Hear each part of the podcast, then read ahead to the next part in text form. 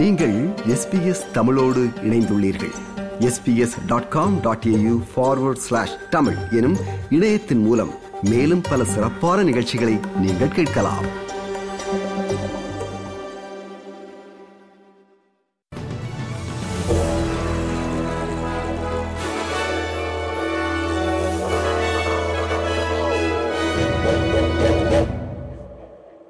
நேர்களுக்கு வணக்கம்.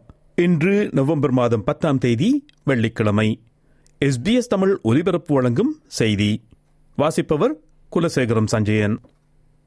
புகலிட கோரிக்கை நிராகரிக்கப்பட்டவர்களை தடுப்பு காவலில் வைத்திருக்க முடியாது என்று உயர்நீதிமன்றம் நேற்று தீர்ப்பு வழங்கியிருந்தது.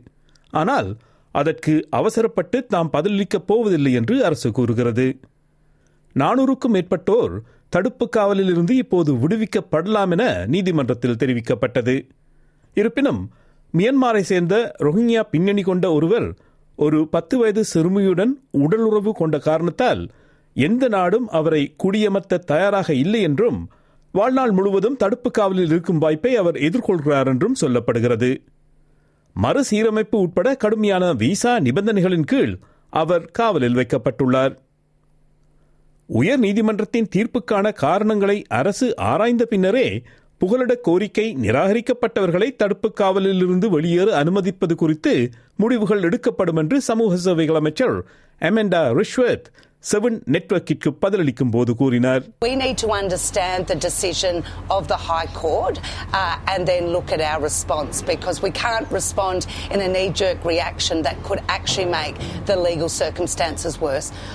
Israel மீதான ஹமாஸின் தாக்குதலை கண்டித்தும் மத்திய கிழக்கில் தற்போதைய மோதலில் பொதுமக்களின் உயிரிழப்புகள் குறித்து கவலை தெரிவித்தும் பாலஸ்தீன அதிகார சபையின் தலைவர் மஹமூட் அப்பாஸுடன் பிரதமர் ஆந்தனி அல்பனீசி நேற்று உரையாடினார். போரிலிருந்து பலஸ்தீனியர்கள் தப்பிச் செல்ல காசா பகுதியின் வடக்கு பகுதியில் தினமும் நான்கு மணி நேர போர் இடைவெளியை இஸ்ரேல் தொடங்கும் என்று அமெரிக்கா கூறுகிறது. வடக்கு காசாவில் இரண்டு மனிதாபிமான பாதைகள் திறக்கப்படும் என்று அறிவிக்கப்பட்டுள்ளது. காசாவை பிரமாண்டமான திறந்தவெளி கல்லறை என்று ஒரு அரசு சாரா அமைப்பு வர்ணித்துள்ளது. அத்துடன் இஸ்ரேலுக்கும் ஹமாஸுக்கும் இடையே போர் நிறுத்தத்திற்கு அழைப்பு விடுத்துள்ளது. போர் நிறுத்தத்தின் முக்கியத்துவத்தை இஸ்ரேல் மற்றும் அமெரிக்காவை நம்ப வைக்க சர்வதேச சமூகம் ஒன்றுபட வேண்டும் என்று அம்னஸ்டி இன்டர்நேஷனல் என்ற அமைப்பின் தலைவர் அக்னஸ் கலமாட் கூறினார். நாட்டில் வாடகைக்கு விடப்படக்கூடிய வீடுகள் விகிதம் வரலாறு காணாத அளவிற்கு குறைந்துள்ளது. ப்ராப் ட்ரக் என்ற ரியல் எஸ்டேட் மதிப்பீட்டாளர் வெளியிட்டுள்ள வாடகை சந்தை குறித்த அறிக்கையின்படி கடந்த மாதம் இது சற்று சரிந்து வெறும் ஒன்று புள்ளி பூஜ்ஜியம் இரண்டு சதவீதமாக உள்ளது. நகர்ப்புறங்களில் மட்டுமல்ல பிராந்திய பகுதிகளிலும் காலியான இடங்கள் குறைந்துள்ளன என்று அந்த அறிக்கை கூறுகிறது.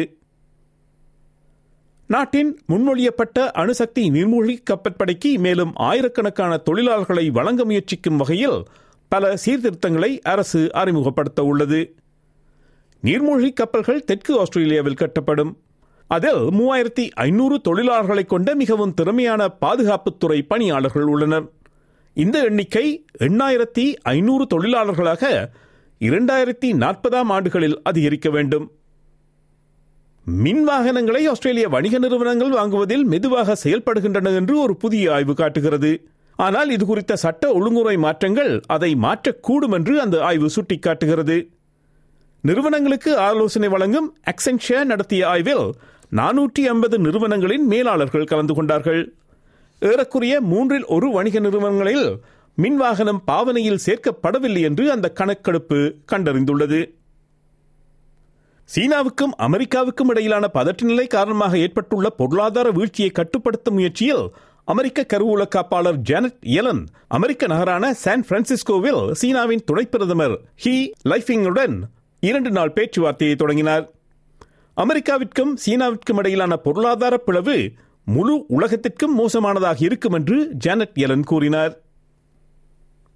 தனது ராணுவத்தை ஐரோப்பாவில் கூட்டு பாதுகாப்பின் முதுகெலும்பாக மாற்றப்போவதாக ஜெர்மனி உறுதியளித்துள்ளது. பத்து ஆண்டுகளில் முதன்முறையாக புதிய பாதுகாப்பு கொள்கை வழிகாட்டுதல்களை ஜெர்மனி வெளியிட்டுள்ளது. கடந்த ஆண்டு யுக்ரைன் மீதான ரஷ்யாவின் ஆக்கிரமிப்பை தொடர்ந்து இந்த வழிகாட்டுதல்கள் ஒரு புதிய யதார்த்தத்திற்கான பிரதிபலிப்பாகும் என்று ஜெர்மனியின் பாதுகாப்பு அமைச்சர் போரிஸ் பிஸ்டோரியஸ் கூறினார்.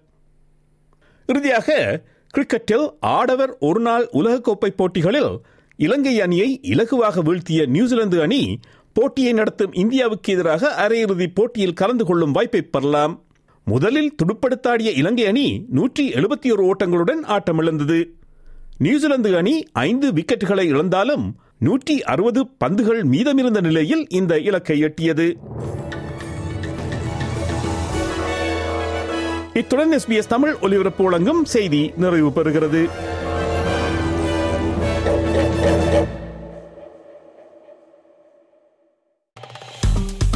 விருப்பம் பகிர்வு கருத்து பதிவு. லைக் ஷேர் காமெண்ட் எஸ்பிஎஸ் தமிழின் ஃபேஸ்புக்